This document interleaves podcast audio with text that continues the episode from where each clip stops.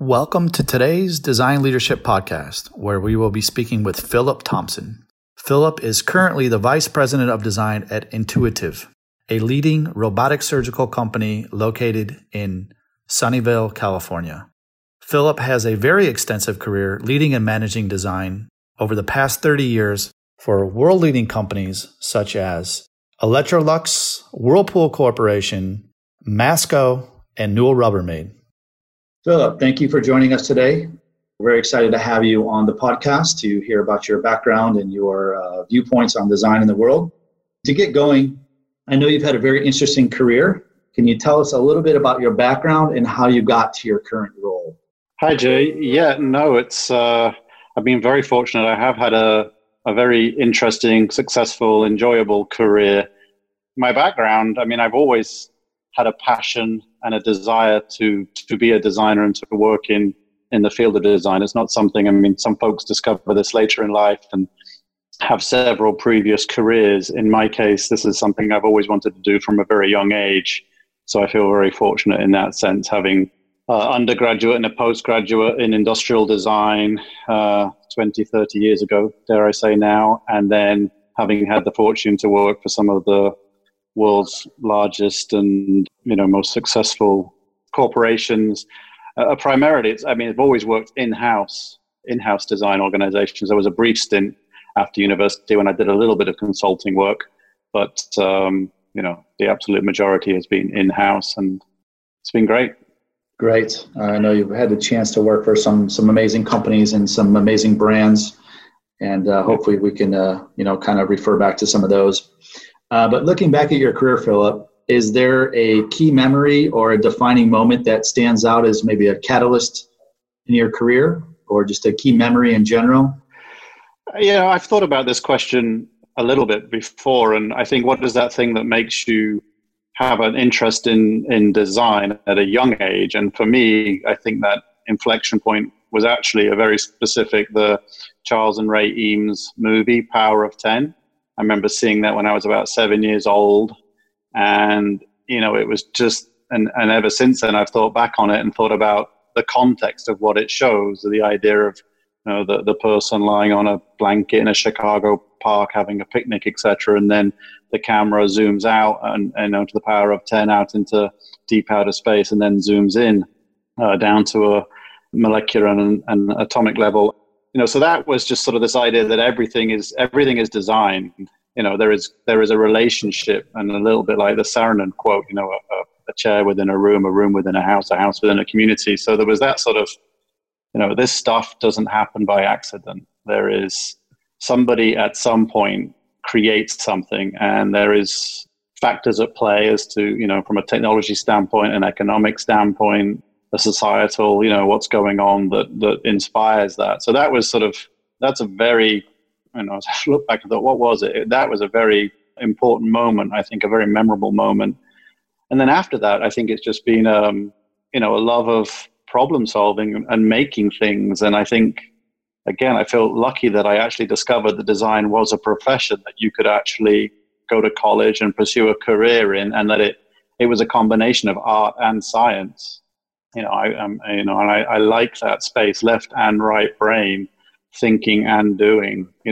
All of that. I think that's actually one of the nicest things about design is it's very open, it's very fluid. You can apply it to just about everything.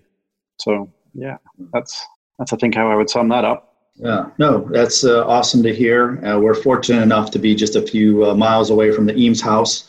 Inspiring for me still as I bring folks and visitors and clients to see the studio and see it's kind of that timeless classic design, and of course a little bit more on the arts and crafts movement. As you said, now it's evolved much more to the left and right brain, but still a great inspiration for many in the design community. Mm-hmm. Looking back on your career as well, I'm curious to know if there's any major hurdles or roadblocks that you've come across that you care to share, maybe what those were, and more importantly, how you overcome those. I think in all situations, there are, the roadblocks, there are headwinds and tailwinds, right? There are things that are playing to your favor, and then there are things that are just hills you've got to climb. So the headwinds might be as broad as, is there even a design function? Is the role of that design team understood? Is it understood in the way you believe it should be understood? Are you working on the right things? Do you have the right resources and relationships and skill sets, etc., to do those things? So I don't know if they're roadblocks, they're just constants that you need to be aware of. And then I think the tailwinds are, always that if you're fortunate enough to work for a company that is, embracing organic growth and looking for innovation and invention, and has got a powerful story to tell, and has got a great differentiator in the form of technology or a brand or whatever it might be, then I think you just have to sort of capitalize on that. So again, it's a little bit, it's a balancing act, I think. Again, you just have to know, like with any design problem, what am I trying to solve, and can I solve it, and how do I solve it to the best of the, the best of the ability. Yeah. And that's a great point. I think we see a lot of designers that are great with the design process for products and services, but they don't maybe apply that to their own career, right? So how do you kind of use the design process and troubleshoot to overcome some maybe internal challenges? Yeah. I remember when someone told me when I was younger in university, they said I was very pragmatic. And at the time, I was quite insulted by that. I'm like, oh, that sounds dull. That's not something you want to be, right? Pragmatic. But as I've gone on, I've actually thought, no, I think that actually is a good thing that you can balance. You can set expectations. You want to set a bar and you want to set it high, but you want to be realistic and you want to achieve goals and you want to have those goals be recognized so that, the team gets more investment and continues to scale and grow and apply. So it's about balance again. Yeah, absolutely. Very well. I mean, it's about, as the saying goes, head in the cloud and feet on the ground, right? You got to be the dreamer and the ideator, but also pragmatically based in making sure that those can move forward. Exactly. Well said. Yeah.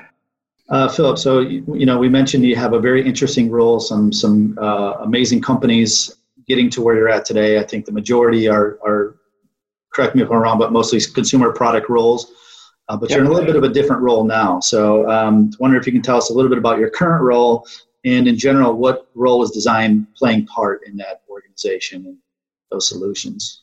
Yeah. So my current role is VP of Product Design at Intuitive Surgical, or Intuitive as it's now called. I've been here just under 4 years. It's an incredible company. It's about 25 years old.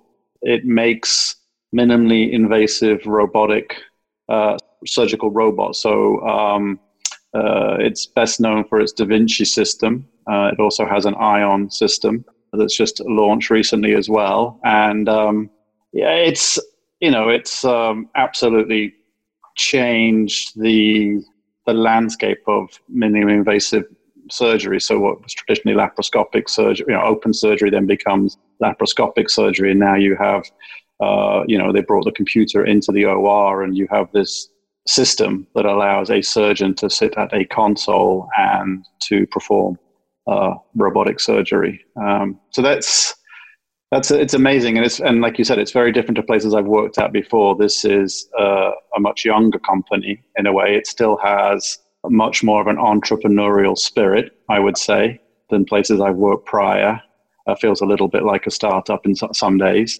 The senior leadership team have been here a long time. They not a long time in the sense of since the beginning of the company, and they have a deep knowledge of the product and the industry and a passion and a belief in it. They're absolutely product people.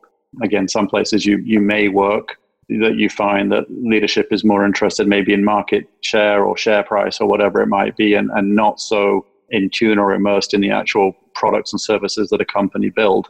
That is not the case here. So that's a real blessing, if you like. And in terms of the positioning of design, it's has senior level sponsorship and belief in it. And I think, again, it's evolving from a sort of an engineering core and a foundation where it was about proving the technical feasibility to do something. And then there was the sort of clinical, is it viable? Does it actually do what it says it does? And I think now we're sort of evolving into a large organization where it's actually, you know, it's about making an ecosystem of products and services that are actually, you know, literally like the name says, intuitive to use. They're an integrated solution. So it's I guess in short, it's a very entrepreneurial pioneering company. It's doing extremely purposeful work when you work on a product that is literally, you know, helping to improve the quality of people's lives. The sense of purpose and the sense of mission are just, you know, just they don't need to be reminded of them. And then the types of people that you get to work with and the problems they're trying to solve and the skills and knowledge that is required to solve them and the energy and passion and commitment to do that is just an absolute pleasure for, you know, myself and the rest of the team, I think. Seems like a very exciting role, of course, with its challenges. And, you know, from the outside in, it seems to be a role where design is taking on more responsibilities, different functions and responsibilities. You know, we've seen design grow up over the decades, going from just the kind of arts and crafts and aesthetics to strategic to now systematic and complex systems. You know, in general, Philip, as you kind of seen design evolve over the decades and, of course, with your current role, but in general, what do you see as the biggest opportunities or maybe the future role of design in the coming years or maybe within the next decade? You know, I think that's a good question. I think every generation, every company, every design group asks that question. So it's like, you know, the design maturity staircase, where are we? Where are we going? How do we add, continue to add the maximum value? You know, another phrase that I've sort of lent on over the years is sort of big D design, in the sense that, you know, everything again is designed, it's considered, there is context in its relationship to one another. So, you know, where is design going for a company like Intuitive and other places I've worked? Often the product is the brand and it's the legacy item there. But as you get into more and more services that support the brand, training or support services or digital services that help the proficiency and efficiency use of that system, as you get into, you know, brand and creative communication around that brand, even if you get into even as far as facilities and things like that, trade shows and et cetera. I mean, every user or consumer touch point to that brand is speaking with one voice, one mission. So again, I think as a design team, you have your core responsibilities, which you need to focus on, and you need to do a good job there. But you're also looking for other areas where you can, you know, collaborate and influence and, again, make one and one equal three. So that big D design, I guess that's what I mean when we use that phrase. Yeah, and of course, wholeheartedly agree with that. You know, some people are familiar, others not. The big D and the small D. Big D being the strategic enabler for business. And, you know, as much as we've seen the design industry mature over the decades and certainly the last few years, thanks to some of the design leaders, including your organization, really pushing the envelope in design. Unfortunately, there's still hurdles to overcome. You know, I think we both might still agree, even though there's been progress in kind of proving the value of design and quantifying it, it's still kind of a gray area. And, you know, there's a lot of progress there, but I think, again, as much as design has evolved, there's still some challenges that we may face now in the near future or the coming years. Is there anything that stands out for you as, in general, for the design community and industry, some challenges and hurdles that we still need to overcome collectively or within our organizations? Yeah, for sure. I mean, and some of it is our own doing, right? We can do a better job or have not done a good enough job in clarifying exactly what design is and how it adds value. And I think there's lots of evidence of that getting better. And, you know, the work that you and your company do around that is, you know, particularly notable. And things like, you know, Design Council in the UK or some recent McKinsey reports that have been published and things like that, the Design Index, I think it was. There's things around that again, historically, I don't know if design, even if you said the word design to somebody, you would get in the street, you would get 1,000 different responses as to, well, is it physical or digital? Is it, you know, industrial, interior, what is it?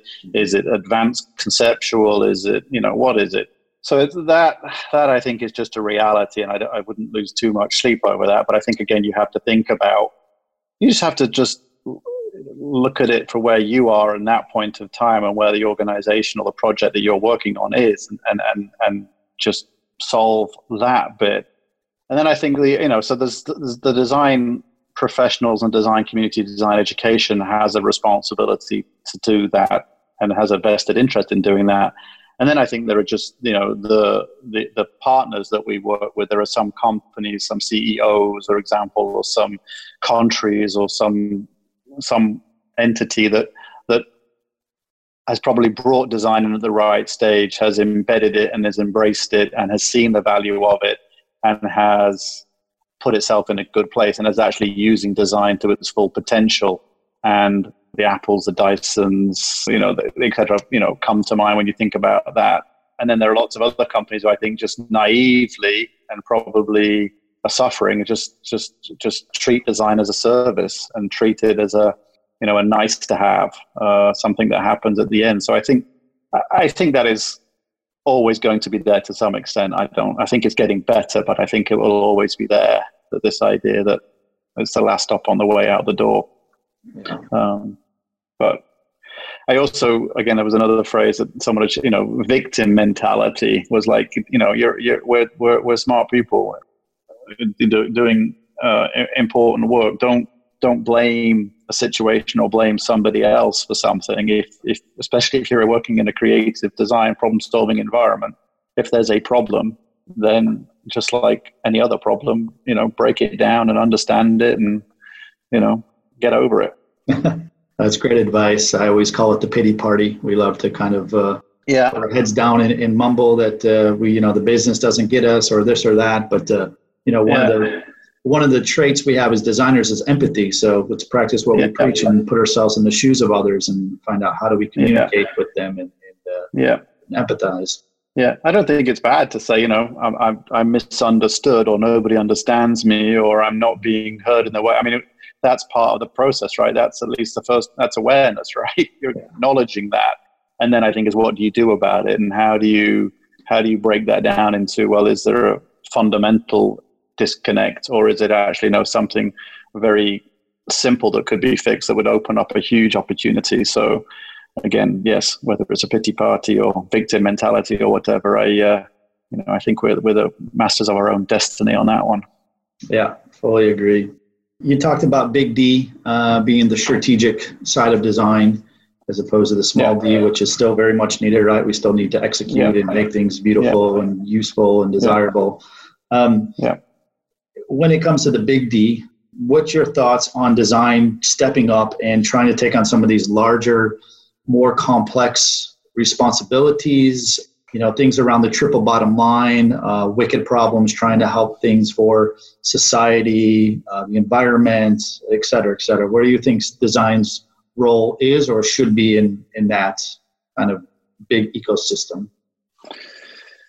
Yeah, that's a good question. That's not an easy question. I think when you look at Big D and Little D, I think it's actually, they still go hand in hand. And even with some of those big problems is, yes, you may have whatever, a design mind as part of the team addressing those problems and opportunities, but the way that person would contribute and the skills that they may call upon, maybe some of the small D's, so how you visualize a problem, how you tell a story, how you prototype a solution, all of those things I think is, so again, design and a design of a design toolkit is a collection of activities that you can do to help those problems. So, I don't think design can step back and say they have all the answers. I think clearly they don't. You are a member of that team and what you bring to it is often a visualization, storytelling, crafting of a solution in the same way that an HR person or a finance person or a technical person may bring their piece to it. I think, again, you just have to say, I have a voice in the general discussion, but actually how am I going to apply my professional skill set in a way that's going to help put one leg on this four-legged table, as it were. There are going to be other legs there. You need everybody to pull their weight. And I think, you know, if design, when design knows what its contribution is and does it well, others absolutely love it. They embrace it. They're like, this is fantastic. You have just visualized everything I've been trying to say in my language, and yet you put it into a visual language. So I think helping people get the same thought bubble above their head is huge. It's huge in the early conceptualization phase. And it's equally huge in the commercialization and promotion phase, right? When you try to tell somebody this is a new idea and you should embrace it.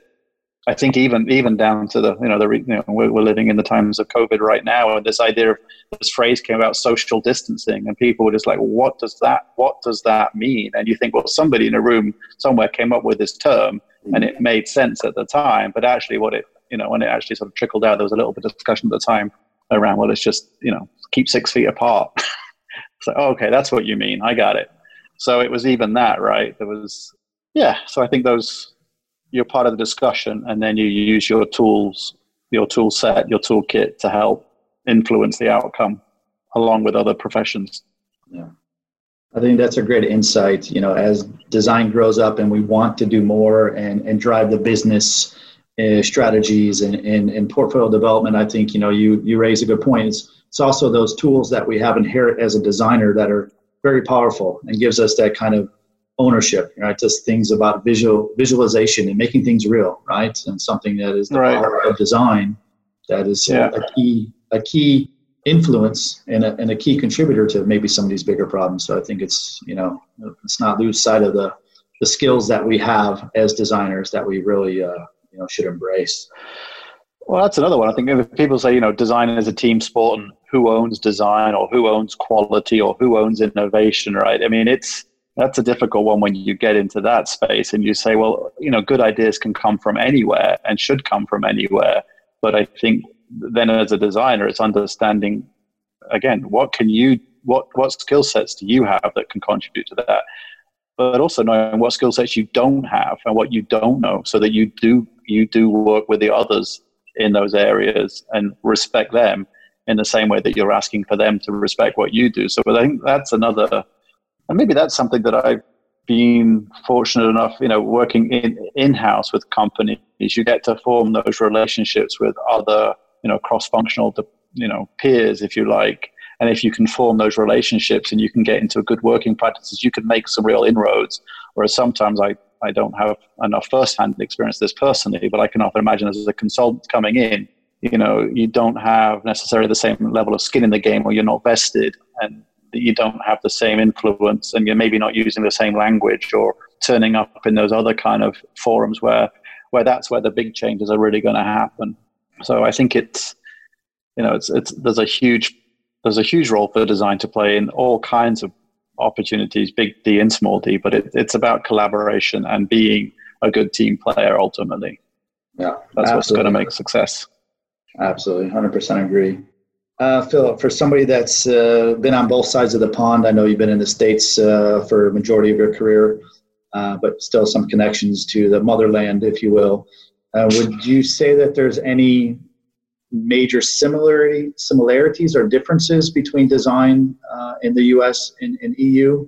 Well, again, having lived in the States now for 20 years, but having grown up in other countries, primarily Europe, I mean, first of all, it's like you can't really say U.S. and Europe, right? Because you get into countries and states and coasts, and they're wildly different. But it's the sweeping differences. I think, you know, historically, I always thought that, you know, I think many people in my generation, America was a land of opportunity. It was less about, you know, what your father did or your ancestors had done, and you know, there was a land of opportunity, and it was innovation and a great to come here, and so many great companies here, and the resources were here. So that's obviously I think a difference. Aesthetically, there is a difference. You know, I think, you know, having lived for a little while in Italy, and the value that is placed on, you know, you don't go out into the street in your sweatpants. It's not acceptable socially versus other parts of the world where it might be. So, I mean, even those kind of just visual cues that exist there, I don't know if that's really design, but I mean, there are cultural things that play into it. And then I guess the only other one on that one is, I think the US, rightly or wrongly, correctly or incorrectly, has this sort of perception that it's comfort and convenience. And sometimes that, you know, I think design for usability is important, but designing the thing that is just the big La-Z-Boy couch that is just, oh yeah, okay, it's super comfortable, but let's be honest here, it's hideous, you know, for other reasons, you know, in other dimensions. So I don't know. That's I'm getting down a rat hole here, but that's there are some differences historically much greater than I think there'll be going forward. I think we're actually living in a much more of a, we're so connected. We like, you know, increasingly, sadly, perhaps like the same things and see the same things, that those cultural differences are actually, you know, some of the positive cultural differences are actually being eroded. Great insights. And as somebody who's also spent some time on the other side of the pond myself, maybe 8 years in total, some time in Italy, I agree with that. I think, you know, there's the cultural differences, but I see personally that design as a profession is a little bit more mature in Europe.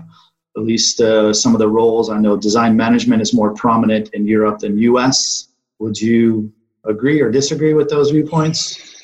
I don't know, not really. I mean, maybe the sort of the academic side of it, and maybe some of the courses and even some of the companies that ran, you know, that even talked about design leadership and design management had originated in the Europe, sorry. But I don't think you could say it's more advanced. I think on the same side, you know, the U.S. is, for a long time, being sort of at the forefront of all kinds of advances in design, you know, particularly around technology and increasing, you know, you know, we're both in California right now, Silicon Valley, all the rest of it. So I mean, it's, you know, if you wanted to be at the forefront of those movements, this is the place to be for that, for sure. And it shifts from time to time, but I've never really thought about it too deeply. I mean, I acknowledge there are differences, but I think there are more things in common than we have different.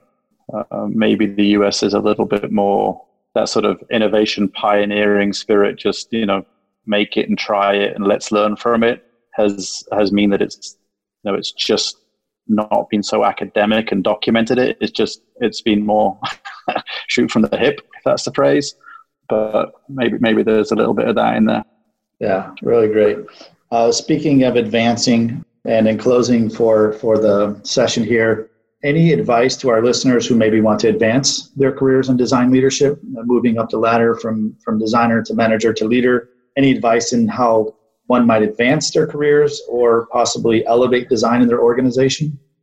You know, I think for individuals, it has to be do what you love, right? If you're lucky enough if you're a designer and it's what you chose, I assume it's what you chose, and you are successful and you're working on interesting projects with good people, then I think, you know, be grateful for that, have confidence in that, appreciate it, and love what you do, because that's the most important thing. And then I think in terms of advancement, whether you want to be, you know, the individual contributor, or you want to go into a management path, I think, again, those are important decisions to make. I think sometimes people may wrongly perceive that the only way to advance is up a management track, and I don't think that's the case. I think both tracks have equal potential in different ways, but they have potential. And I think, you know, I think it's just context again. And when you say advancement, it's you know, you have to say from what to what, by when, doing what. I mean, I think you have to look at all of that. And I don't know, I don't think of myself as somebody who ever sat down and actually honestly sort of said, I want to advance. I think I said at the beginning, I've been lucky enough to work for companies and with people and with teams where we've been doing good work, and that work has advanced. And you sort of get to almost ride that wave in a way. And it's more of that journey than it is about, you know, I need to be here by X. I think it's more about enjoy what you do, be good at it, bring value, and you will advance.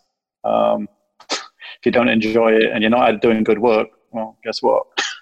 You won't advance. Well, in closing, I think those are great words to remember and hopefully live by. Love what you do. It's important that we all enjoy it, and especially the times we're in now, really kind of questioning what is our purpose, and is it fulfilling? Love what you do. Philip, thank you for your time. We look forward to seeing some more amazing things coming out of your current organization, and who knows where you may or may not end up down the road. So curious to follow your career journey as it continues. So again, thank you very much for your time, and look forward to crossing paths with you again soon. It's a pleasure, Jay. Thank you very much. Take care. Thank you for joining us for this session of the Design Leadership Podcast. I do hope that you gained some valuable insights and inspiration to help further you along in your path in design leadership. If you would like to learn more on how myself and my colleagues have helped to empower design leaders for the past 22 years through consulting, coaching, educating, and uniting design leaders across the globe, please check out our suite of services found online at empowering.design. I wish you the best of success in your design leadership journey and pursuit of design excellence. Be well and stay safe.